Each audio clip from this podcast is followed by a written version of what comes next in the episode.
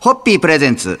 看板娘、ホッピーミーナの、ホッピーハッピーバー皆さんこんばんは、ホッピーミーナです。こんばんは、落語家の立川しららです。今年の7月に第3回を迎える予定だった赤坂宵町はしご酒イベント、通称赤ベロが、まあ、残念ながら新型コロナウイルスの影響で延期となりました。そうなんです、そうなんです。今回の第3回は、あの、通常の開催とはまたちょっと異なって、はいえーちょうど7月の24日に聖火ランナーが走るね。はい予定だったの、赤坂をね、はい。だからそこに合わせてですねあの本当にオリンピックの開催に合わせて外国からお見えになるだろう、はい。お客様にも楽しんでもらおうと。本当これまで以上な準備をと思って計画をしていただけにですね、本当にもう。本当にまあちょっと本当残念だし、はい。まあ決めるまあもう無理だろうにまあ難しいだろうなって思ってたんですけど、やっぱり本当に決める瞬間は寂しかったですね。でもうやっぱりあのあの実行委員会のね委員長をやっていただいている、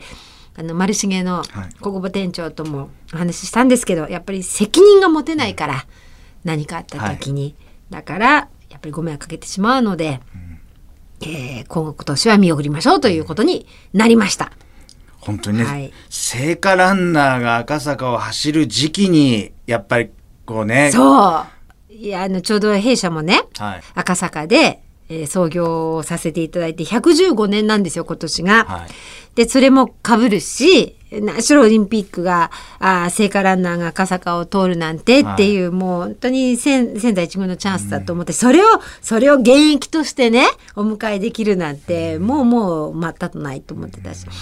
なんかね、オンライン赤赤ベルとかできないかなとか言われて、しつこいでしょ？いろいろいろ、でもね、うん。もうそ、そっちの方で考えるっていうのも大事になってきますからね。なんかそうあのある部分は。ある意味今だから、はい。こういう状況だからあの今までだったら考えたこともないことを考えるいいチャンスだし、方向性を探るいいチャンスでもあるので、はなんていうあのはい実はあのこの赤ベロの日を、えーつない紡いでいくためにもですねなんか他の形ができないかって実は今水面下で水こう番組で言っちゃったら水面下に貼ったもうことな水面いんですけど下を言っちゃったらもうすでにもうちょっと出てますけどね、なんとなく皆さんも相当出て楽しみにしていますけどね。ただいて。はい、はい。あの、またいろいろとご案内していきたいと思いますので、どうぞよろしくお願い申し上げぜひお楽しみにおますい。ただきたいと思います。はいそれでは。ホッピーホッピープレゼンツ。看板娘、ホッピーミーナの、ホッピーハッピーバー皆さんこんばんは、ホッピーミーナです。こんばんは、落語家の立川しららです。昨日は7月の赤ベロの延期のお知らせをしましたが、赤坂もある港区では、港区の魅力やブランドを国内外に広く発信する個人や企業、団体を仲間という意味のクルーと位置づけて、その取り組みを港シティプロモーションクルー事業と認定して、様々な支援を行っているそうです。そして、令和元年度の港シティプロモーションクルー事業の一つとして、皆さんも関わっているミッションが認定されたというお話を 今日ははいさせていただきたいなと思うんです。えーまあ、2012年から始まったはい食べの間、現在の赤ベロ。はい。で、えーと今から5年、もうね、5年、5、6年前だと思うんですけれど、はいこの当時の食べの間ですよね、を今後成長させるには、受け皿を作らないと実行部隊の受け皿を作らないといけないなっていうことをずっと思ってたんですね。はい。でだから例えば、えー、と行政に助成金を申請するとか、はい協賛活動するとかしたかったんだけどできなかったんです受け皿がないから。で、うん、と NPO かなんかを作ろう作ろうって作った方がいいなと思ってたし、えー作りませんかっていう話をずっとしてたんですね。で食べの間から赤ベロって名前が変わることになって、でそれぐらいのタイミングでやっぱ NPO 化をしていこうっていう話にが具体的になってきて。はい。で、あかね競争プロジェクトっていう NPO 法人を作り始めたところでコロナだったんですよ。というわけで、あの、あかね競争プロジェクトという NPO 法人が立ち上がりまして、はい。はい。で、えーまあ今後は赤ベロであったりとか、その、これは、あの、また街を一つ元気にしていく、そのいろいろな活動を、あの、手がけていきたいな、と。まあ今後こういうところを基盤にしてはい。活動されていくということが決まったってことですね。はい、そうです、そうです、そうです、そうです。はい。そろそろ乾杯のご発声で締めていただけますでしょうか？はいそうですね。まあ、ちょっとこういった状状況ではありますけれども、あの本当に状況を読みながらですね でも本当にあの町の元気を常に考えてそのための行動を赤坂の、えー仲間とともにこれからも大切に展開をしてまいります。それでは、ホッピーホッピープレゼンツ。看板娘ホッピーミーナのホッピーハッピーバー皆さんこんばんはホッピーミーナです。こんばんは、落語家の立川しららです。昨日は港区が区の魅力やブランドを国内外に広く発信する個人や企業、団体を仲間という意味のクルーと位置づけて、その取り組みを港シティプロモーションクルー事業として認定して、様々な支援を行っているという話題と、うんそこからホッピー社も関わっているあかね競争プロジェクトについて紹介させていただきました。まあ、これホッピー社も関わってるという、まあ、私がそう皆私が私が理私が一応理事長をやらせていただいてるという、せっかくなんで今週は他にはどんな事業が認定されているのかというのを紹介させていただきたいと思いますが、例えば東京都港区法学法部連盟という団体が、はい。港区をイメージした楽曲「港区屏風四季の庭」を制作、演奏会での演奏を実施してその模様をホームページで紹介するという試みがあるそうですよ。知らなかった邦楽邦部ですからその邦楽に合わせて踊りもあるってことですよね。その模様がホームページではあ紹介されていると。港区シティプロモーションのシンボルマークを入れたオリジナルデザインの傘を使って、傘のシェアリングサービス、アイ傘事業も認定されているそうであす。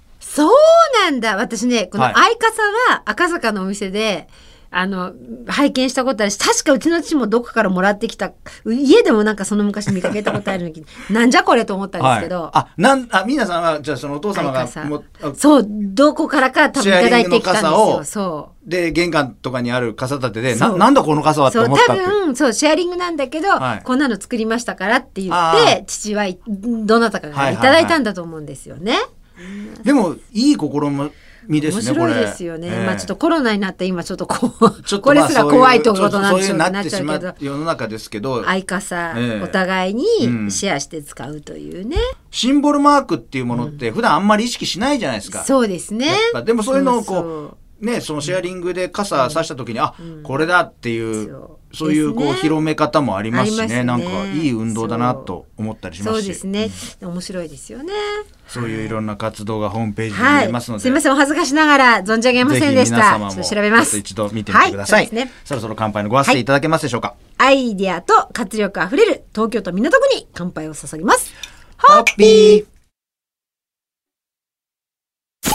ホッピープレゼンツ看板娘、ホッピーミーナの、ホッピーハッピーバー皆さんこんばんは、ホッピーミーナです。こんばんは、落語家の立川しららです。今週は港区が区の魅力やブランドを国内外に広く発信する個人や企業、団体を仲間という意味のクルーと位置づけて、その取り組みを認定する港シティプロモーションクルー事業というのを紹介させていただいておりますが、はい皆さんの茜共生プロジェクト、はいこれをはじめ様々な事業が認定されております。はい、していただきました。はい。今日紹介するのはコンクリートで形成されている街のイメージが強い港区において、木材が活用されている歴史的建築物に焦点を当てて木と調和する街として紹介する映像を制作し、YouTube で配信するアルファベットで MOKU で木という事業これ皆さん。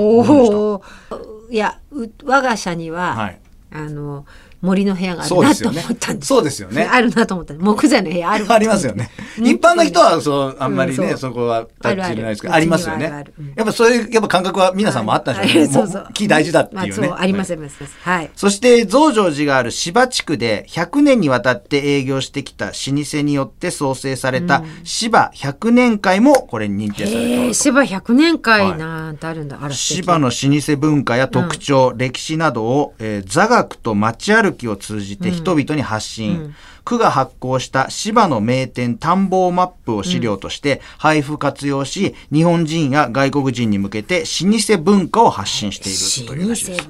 へえ素敵ですね。だって、ええ。芝といえばまあほら増上寺といえば、もうまさにねね。徳川幕府の、はもう起点の場所みたいなところだから、ええ素敵ですね。芝100年会う。その地域の人が作ったマップって本当役に立ちますよね。いやそうですそうですそうです。本当にありがたいですよね。であのもうそれこそ口伝のようにして、うん。そのお宅に伝わった話みたいなのがうん。あって、はもうまさにそこに生まれ育った人でないと発信できない内容も、うん。たくさん多分あるからだから町の方が作った名店ま担保マップって興味深いですよそうですね。ね。今日はこの、えー活動を紹はい、介いただきました。ありがとうございます。乾杯のごわせていただけますでしょうか？はい、はいえー時代の先端の町、えー港区が積み重ねてきた歴史とその人々の思いに乾杯を捧げます。ホッピーホッピープレゼンツ。看板娘、ホッピーミーナの、ホッピーハッピーバー皆さんこんばんは、ホッピーミーナです。こんばんは、落語家の立川しららです。今週は港区にまつわるいろんな情報を紹介させていただきました。は港区というと平均所得日本一で、外国の大使館が日本で一番多く置かれている自治体でもあります。そうなんですよ。広い敷地を持つものからビルの一室に入居しているものまで様々な大使館があり、西麻布には13カ国の大使館が入居しているビルがある。これすごいですすよね。ごいですね。13カ国の大使館が入居しているビルがあるんですかね。国旗がもうずらりと並んじゃって。国連を今一瞬思い出しました。そうですよね、うんもうそんなのがあったり。ね、なんか、すごいですね、この大数使館って当然だけどその国じゃないですか。はいなんか港区ってすごい世界と世界につながる門がいっぱいある行政区っていうイメージなんです。そうですね。すごいで、なぜ港区に大使館が多いかといえば、江戸時代に多くの大名屋敷があったことと関係しているという説もあると。へー開国後、明治政府は国交を結んだ国に大名屋敷の跡地を拠点として提供したから、そういうふうになったってないるほうのがあどるね。そうです。へえ、そうなん。まあ、うん。きっと何かやっぱりそういう理由があるんでしょうね。そうですね。大名屋敷のその跡地を有効活用というか、そうですね。国のために使うためはい。に、やっぱこれから海外といろいろ交流を持つためにははいということだと思うんですが、また港区には120カ国以上の国籍の人が住んでいて、うん。区民のおよそ8%が外国人という国際色豊かな街だそうへえ、あ、そうなんだ。なんか感覚では思ってたけど、8%なんですね。8%すごいですね。もうちょっと言ったら1割だ。ほんうんすごいですよね。ねえすごい。やっぱでもそうですよね。港区の街並みこう歩いてる時に、本当に海外の人と普通に、普通普通にすれ違いますもんね。普通ですね。うんあのーマンションとかでも、はなんかエレベーターですれ違うのは会うのは外国の方ばかりっていうようなマンションもあるし。で港区も案外こう緑が多いんでそういう公園的なところをちょっと行くと、大体海外のね、はい。あのお子さんを連れたお母様いらっしゃいます方とかよく見たりしますからね。はい。ごもうごく自然になんかごく自然に。インターナショナルだなと思いますよね。ということで、はい。今週はですね港区にまつわるいろんなお話を紹介させていただきました、そろそろ乾杯のご発声いただけますでしょうか、はい、えーリアルサイバーシティ港区にあなたも刺激を受けてみませんか？ホッピー